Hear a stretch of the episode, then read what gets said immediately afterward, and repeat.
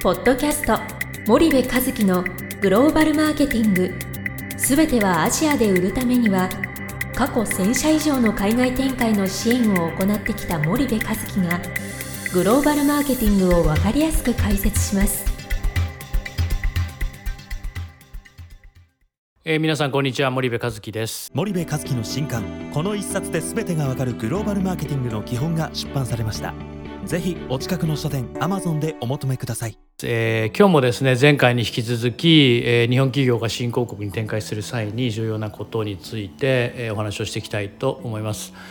えっと、前回確かですね、えっと、可視化の重要性についてお話をしたと思うんですが今回はちょっと別の観点でお話をしたいなというふうに思います。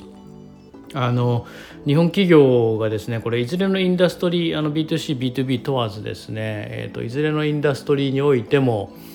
まあ、製造業だけじゃないですね。サービス業もそうですけども、まあ、いずれのインダストリーにおいても、えー、必ず必ずというかその非常に高い確率でこの過ちを犯すんですけども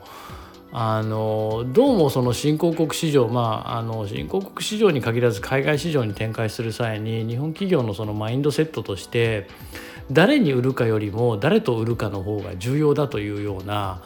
あの誤った、えー、その考え方で、えー、進んでいってしまうケースが非常に多くて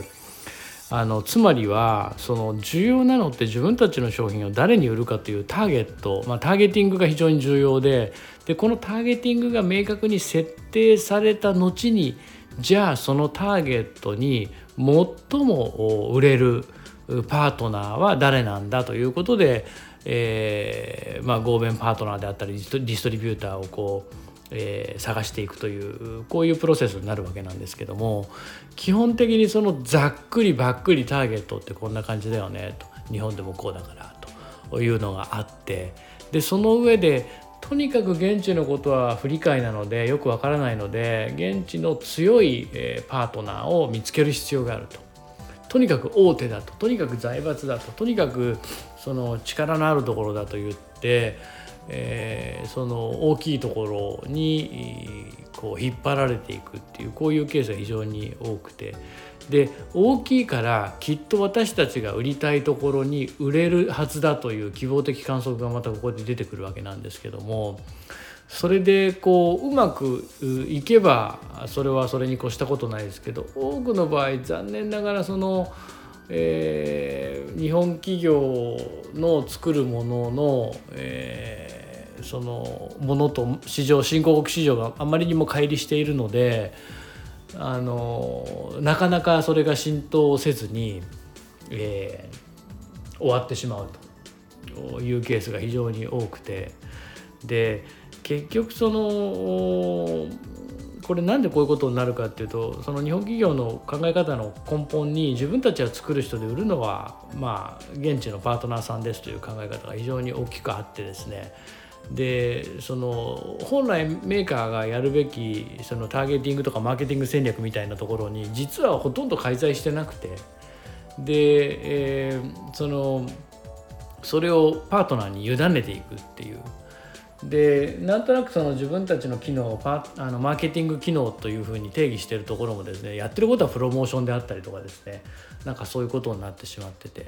で重要なのって本当にターゲットで自分たちの商品誰に売るんですか誰に売れるんですかっていうこのターゲティングが最も重要でじゃあその誰と売るかなんていうのはそのターゲットに売れる人と売るのが一番いいわけですよ。でそうすると必ずしも大手がいいとは限らないと。で大手は何で大手かっていうとこれから新規に取引をする我々よりもずっと長くから昔からお付き合いをしている欧米の企業があるわけででその企業の売り上げが2割3割とかなんですよね。でそうするとそういう企業が5社6社いる中に新参者として入っていって大切にされるわけないですよね。で一方で日本企業があのそのダイナミックに投資をして市場を取っていこうなんていうことをするかっていうともうそれもしないっていうことは現地の大手の企業ももうここ10年15年で十分理解をしていると。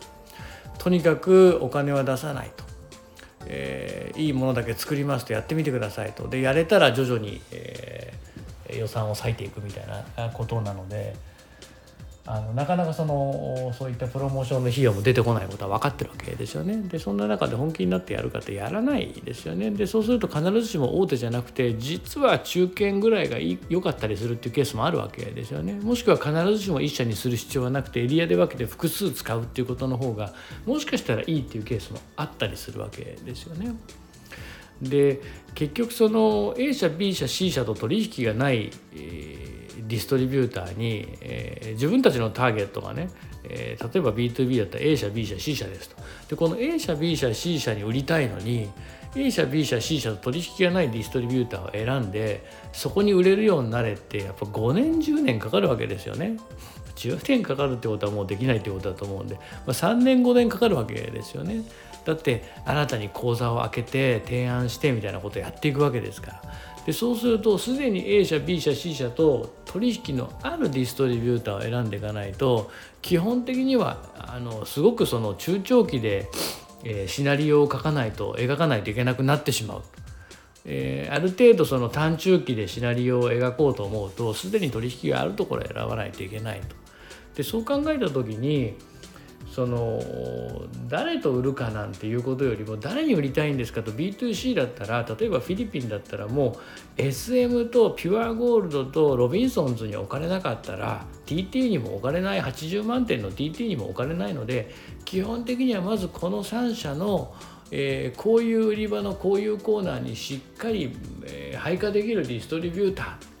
っていうことがもう決まってるわけですよねそうするとこの3社に売れるディストリビューターはどこなんだ？A 社なんだ B 社なんだ C 社なんだっていうところから決めていかないとなんとなくぼわっとターゲットがあってここでっかいからいけるだろうと思って付き合ってみたんだけどもいけないみたいな。で仮に行けたとしてもこのやり方っていうのは再現性がないんですよね。結局フィリピンでは成功したけどもインドネシアでは無理だったとかベトナムでは無理だったっていうことになるのでやり方に再現性がないと。でこれが非常に日本企業の問題で単国 ASEAN の1カ国では成功して実績上げてるんだけどもそこでの成果が他の ASEAN に転用できてないとなぜならばノウハウが社内に蓄積されてないので応用が効かないんですよね。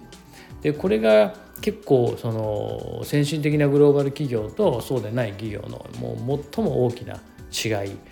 いなので。あのまあそのうまくいってる企業っていうのは必ず誰と売るかよりも誰に売るかを徹底的に考ええー、議論し尽くしてそしてその上でそのターゲットに売れる人と売る売れるパートナーと売る売れるディストリビューターと売るということを確実にやっていますと。いうことで今日も話が長くなりましたけども、えー、これぐらいにしたいと思います、えー、また皆さん次回お会いいたしましょう。本日のポッドキャストはいかがでしたか？番組では森部和樹へのご質問をお待ちしております。皆様からのご質問は番組を通じ匿名でお答えさせていただきます。podcast アットマーク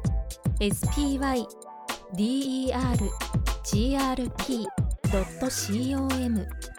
ポッドキャストアットマークスパイダー grp.com までたくさんのご質問をお待ちしております。それではまた次回お目にかかりましょう。ポッドキャスト森部和樹のグローバルマーケティング。この番組はスパイダーイニシアティブ株式会社の提供によりお送りいたしました。